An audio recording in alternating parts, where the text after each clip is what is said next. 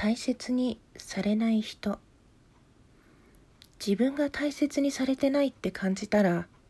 すぐに離れてください。髪をぐちゃぐちゃにしたら元の姿に戻すのは難しいように心と体も同じでぐちゃぐちゃになったら元に戻るのが難しい。でも本当は誰にだって大切にされる権利はあるんです。そもそも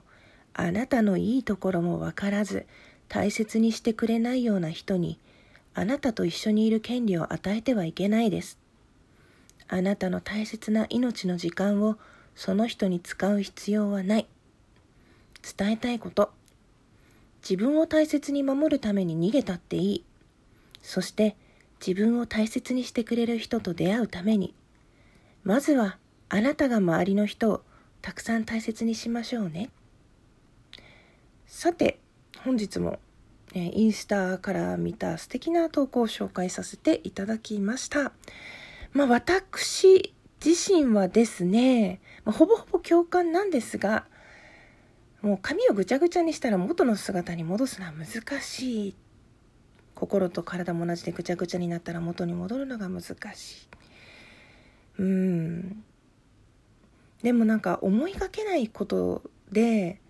急にピンって元に戻れるっていうか、髪とはまた違うような気がしていて、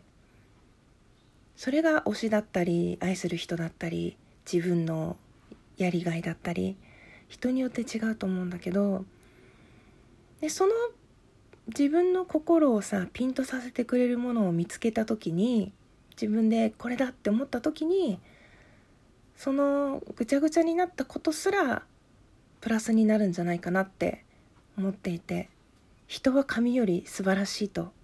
そんな風に思います。最後まで聞いてくださってどうもありがとうございました。